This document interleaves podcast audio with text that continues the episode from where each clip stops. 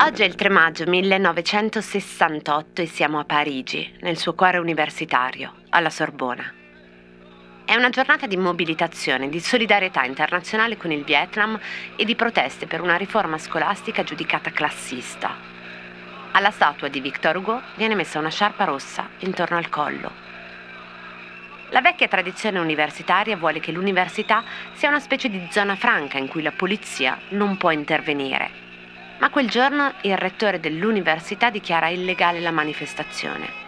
La polizia irrompe nell'università, sgombera e ferma centinaia di studenti. Oggi, 3 maggio 1968, il maggio francese divampa nelle strade, nelle fabbriche e nelle piazze anche se il nostro omaggio ha fatto a meno del vostro coraggio. Se la paura di guardare vi ha fatto guardare in terra, se avete deciso in fretta che non era la vostra guerra, voi non avete fermato il vento, gli avete fatto...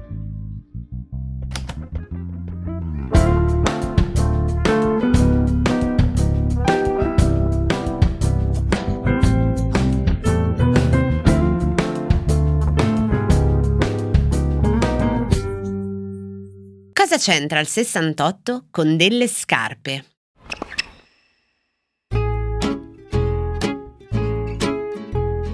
Adesso che ci conosciamo da un po', forse avrete capito che il gioco di cosa c'entra, di unire cose apparentemente lontane o a volte anche realmente lontane, viene anche da un certo fastidio per l'appiattimento banale, facile di simboli su cose, di cose su persone in maniera scontata e definitiva.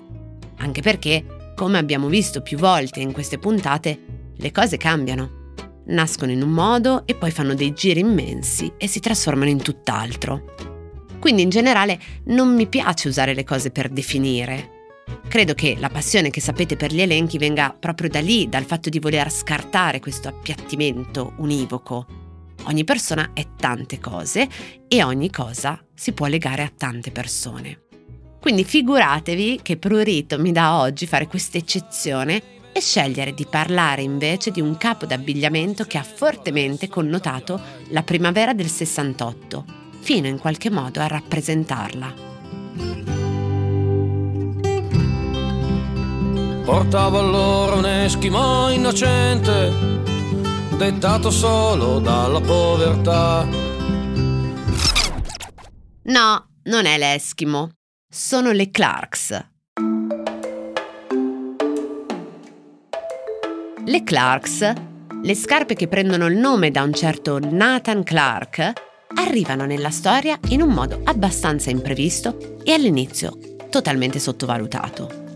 Nathan Clark viene da una famiglia che possiede un importante calzaturificio storico e studia al Queen's College di Oxford. Ma invece di entrare nell'azienda di famiglia, Nathan decide di arruolarsi come volontario nel servizio di soccorso durante la guerra civile in Spagna.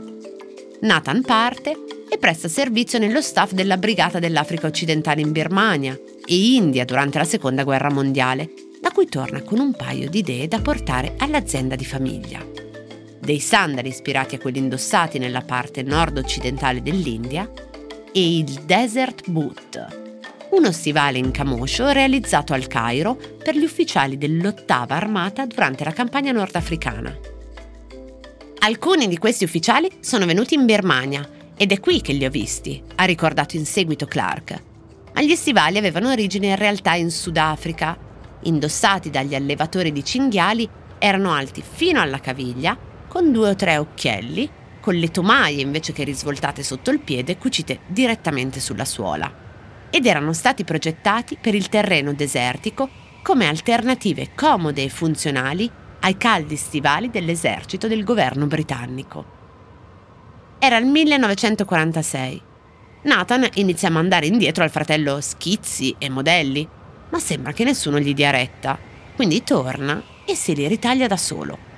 Ma quando i campioni di prova vengono presentati al comitato che deve decidere sulla nuova linea, il Desert Boot non ha successo non avrebbero mai venduto, gli rispondono.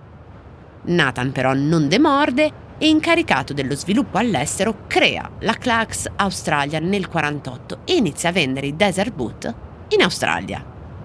E le Clarks cominciarono proprio lì a diventare molto popolari e poi da lì si spostarono a un certo punto, diventando anche parte integrante, pare, della musica e della cultura giamaicana.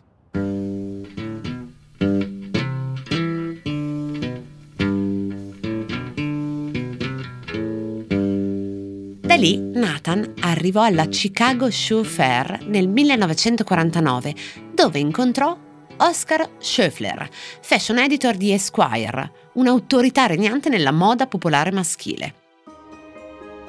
Schöffler pubblicò un generoso articolo sui desert boot all'inizio del 1950 ed è questo pezzo che Nathan attribuisce il successo del desert boot in America.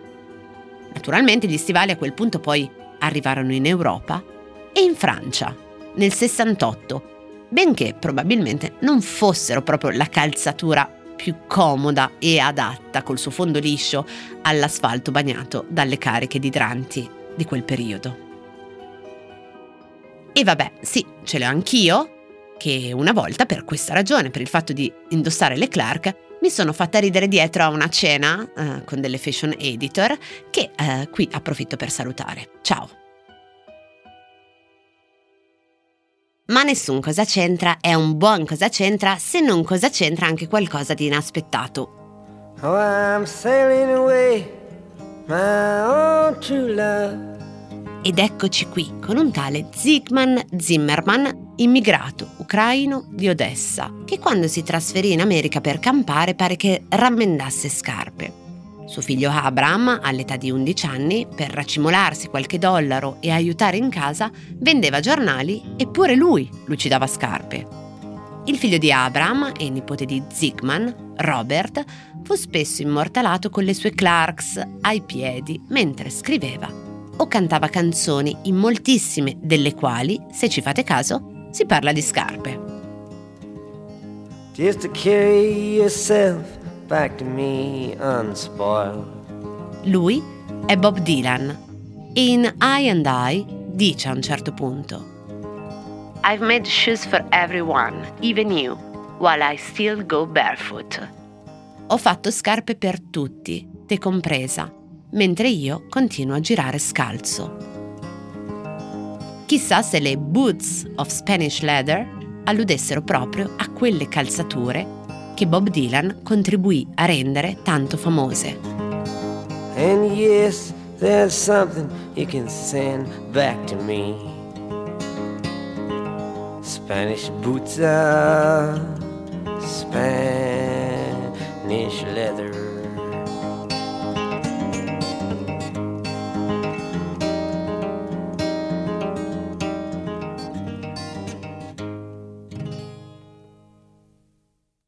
Nel 2009 il Design Museum di Londra ha fatto un libro sulle 50 scarpe che hanno cambiato il mondo e indovinate chi c'era?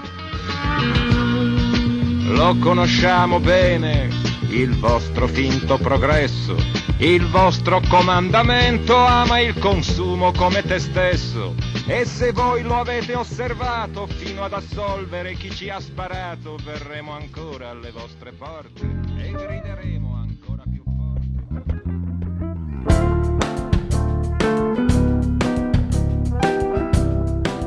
Cose arrivate da vari luoghi, epoche e situazioni. Sono sintomi, sono diagnosi e a volte sono soluzioni. Messe una accanto all'altra ci raccontano chi siamo. Io sono Chiara Alessi e Cosa c'entra è un podcast del Post in cui partendo da un fatto del giorno vi racconto la storia delle cose.